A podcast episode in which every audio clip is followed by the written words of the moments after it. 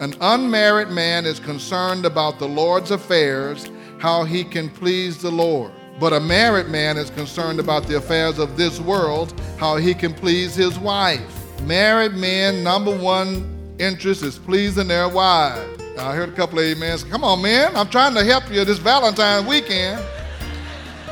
The number one thing we married men have on our mind is pleasing our wives.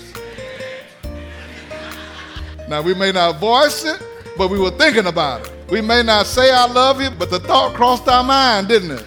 Help me out, fellas. Am I right about it? Welcome to the Light of the World, and this is Jerry G. Martin.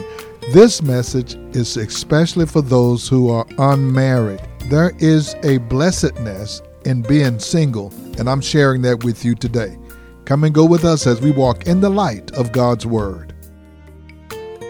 Paul said there's a problem in marriage, and that because the problems are of the flesh. Paul gives practical advice here, not spiritual or moral command. He says, people in their fleshly nature, when two people get together, there's going to be some conflict and there are going to be some problems. When they're bound together in marriage, their human nature is multiplied and magnified. And he says, marriage people have issues that single people don't.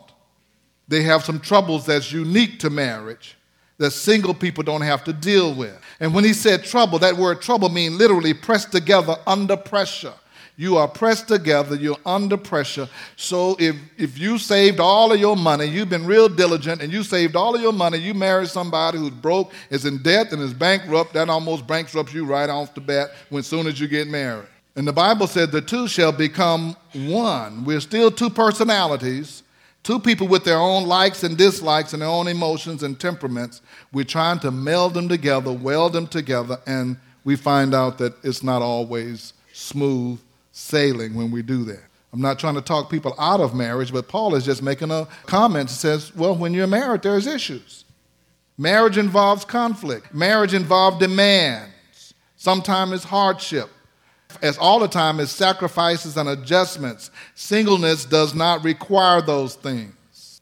When you come home and you have one television, you can watch whatever you want when you're single.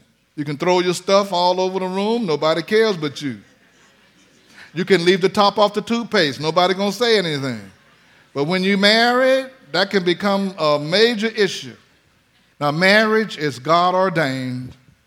Marriage is good. Marriage is holy, but marriage don't solve all your problems. Some people think because they're single, if I could just be married, but if you had some issues before you got married, you'll still have those issues after you got married. If you have anger issues before you got married, you're going to be angry after you get married. Marriage is not going to solve those issues. And some would say that it should never be used as an escape for loneliness. So just because you're lonely, don't mean you just have to get somebody to solve your loneliness.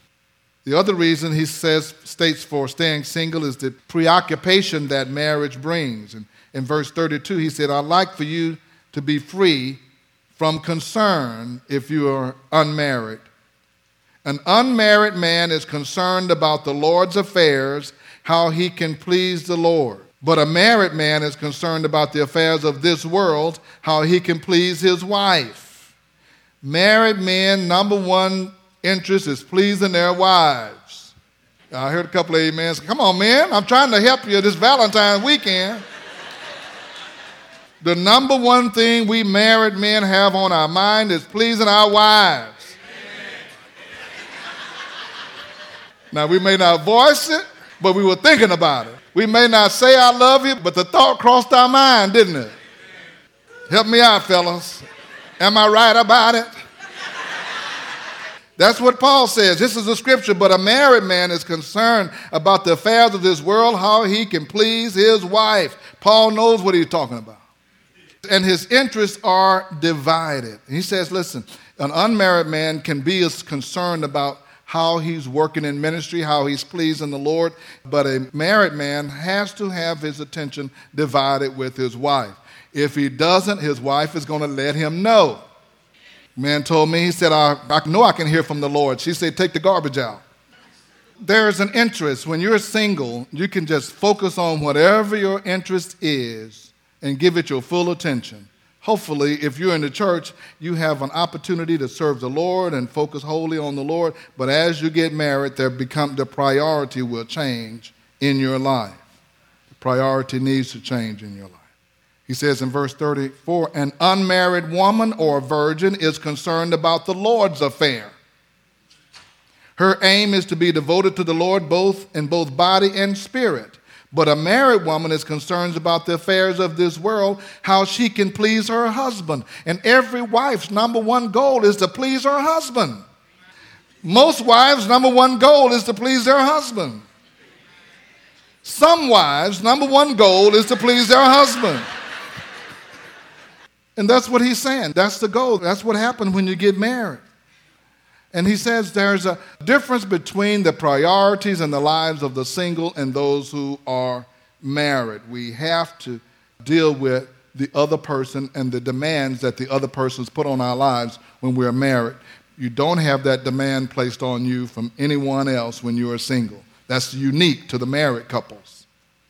But verse 35, he says, I am saying this for your own good, not to restrict you but that you may live in a right way in undivided devotions to the Lord. He says, I'm just giving you some information. Remember, he's addressing the questions that he got from the church about the singles. What should the singles do? How should they respond? Should we get married? Should we stay single? What? And he's saying, you know, if you're single, you can do a lot of work in ministry for the Lord. When you're married, there are some things that'll happen that you're just going to have to deal with, and it's only within the dynamics of the marriage. Because there's something that's curious. When you're married, sometimes the very thing that draws you to a person is the thing that causes conflict in the marriage. Here's a woman who talks to her girlfriend Girl, I met this guy.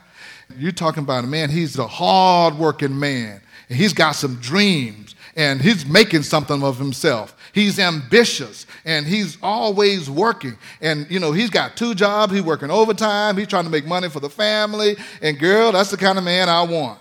All the women said, Amen. And then once they get married, she says, You don't ever have any time for me. You're always working. But that's the thing that drew her.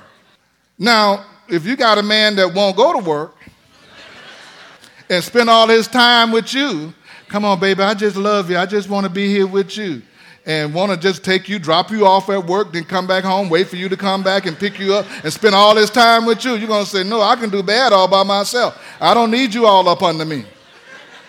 So sometimes the very thing that attracts you to a person, because if you got an ambitious man, he's ambitious before he met you, and work is what drives him, and he's going to keep doing that after you get married. He's not going to stop because he got married. You were just one of the projects he had to work in. You were on the list. It's time to get married. Let me find me a wife. You put that on the list.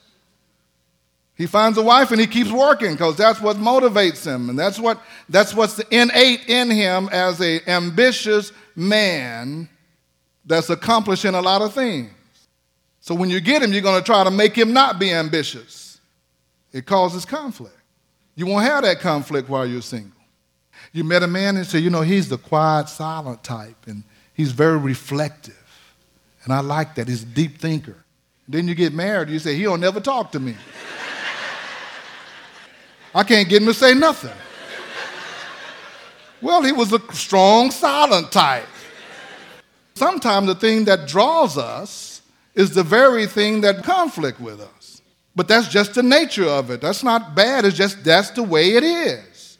And Paul is saying when you get married, you're just going to have because you have people competing for your attention and for your interest. And you have competing priorities now as a married person that you don't have when you're a single person, and you just have to deal with it.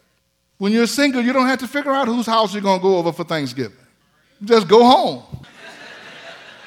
When you're married, you got to say, well, we got to go over here, we got to go over there, we got to do that. It's not bad, it's just what happened. You just got to deal with it. And Paul is saying you don't have to deal with those things when you're single. You can spend that time focusing on the work of the Lord. So, married Christians should not feel guilty about being married, and unmarried believers shouldn't feel guilty about getting married.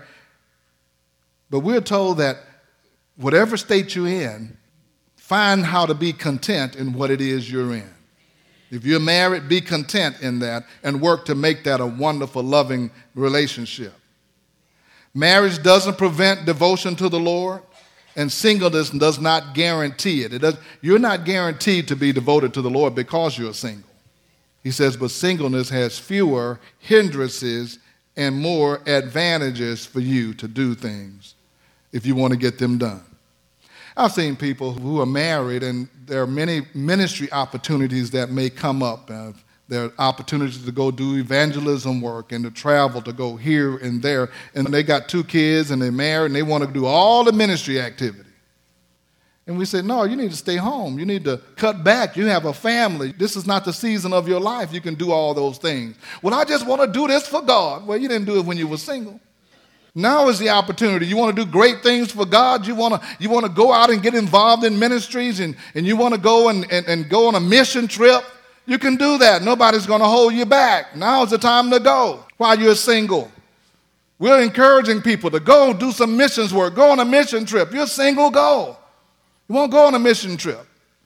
Now, if you can get a single cruise together, we'll take a seven day cruise. But no, it's not time for cruising, it's time for ministry.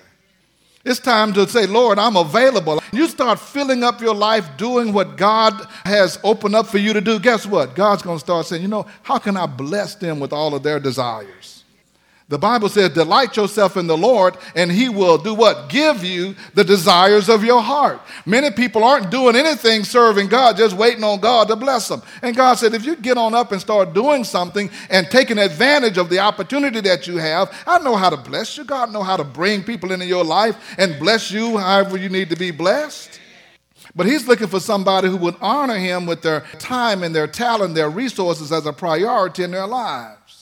There is a blessed opportunity for those who are single. There's no reason to sit around and be bored as a believer and be single. I'm just bored. I don't have nothing to do. You come to the church, Pastor Jackie give you an assignment. You shouldn't be bored and lonely. There's a whole lot. You're lonely and single? Well, start doing some nursing home ministry. Go visit people in the hospital. We got something for your loneliness. Go keep the kids for some single mother who hadn't the chance to get out and just say, I'll come and I'll bless you. I'll stay with the kids for a while. There's something to do for you if, if you're just lonely. There's ministry work. There's opportunities. Decide you're to get involved. You're to you're to minister to others. There's more things to do than you can even imagine. When I was single, I was busy. I was gone almost every day doing something, volunteering somewhere, getting involved in something, serving at the church almost every night, involved in something. I wasn't lonely. And you have no need to be lonely as well, as much things that need to be done in the body of Christ and in the kingdom of God. Welcome to the light of the world, and this is Jerry G. Martin. I wanted to take some time to speak directly to those who are unmarried in the body of Christ. In a month like this, when we celebrate days like Valentine's and holidays, single people can feel left out. But I want you to know that God did not leave you out. I've been sharing this message on the blessedness of singleness. Take advantage of your singleness because God has something in store for you. If you would like a copy of today's message and hear it again, you can go to our podcast at The Light of the World Daily. You can listen to today's message as well as previous messages aired on this station. That's The Light of the World Daily with Jerry G. Martin. And I want to give you a special opportunity to come and be our guest. God is using Pastor Jackie in a mighty way to reach those that have hurts and hang-ups and we know that God will meet every need when we come to Him and bow down before Him. So meet us on Sunday mornings at 10 a.m. at 16161 Old Humble Road. For more information, go to our website at lowcf.org. Again, lowcf.org. So if you're not connected in a church family, come to the light of the world. It's a place to believe and a place to belong. I want to share with you about the Beacon Bookstore right here on our campus. Many people have been coming by to get Sunday school books, Bibles, church supplies, offering envelopes, communion supplies, anointing oil. Whatever you need, we can get it for you right here at the Beacon. Call us at 281 441 2885. Again, that's 281 441 2885. Now, for the light of the world, this is Jerry G. Martin saying, May the Lord our God richly bless you, and we'll be with you again next time.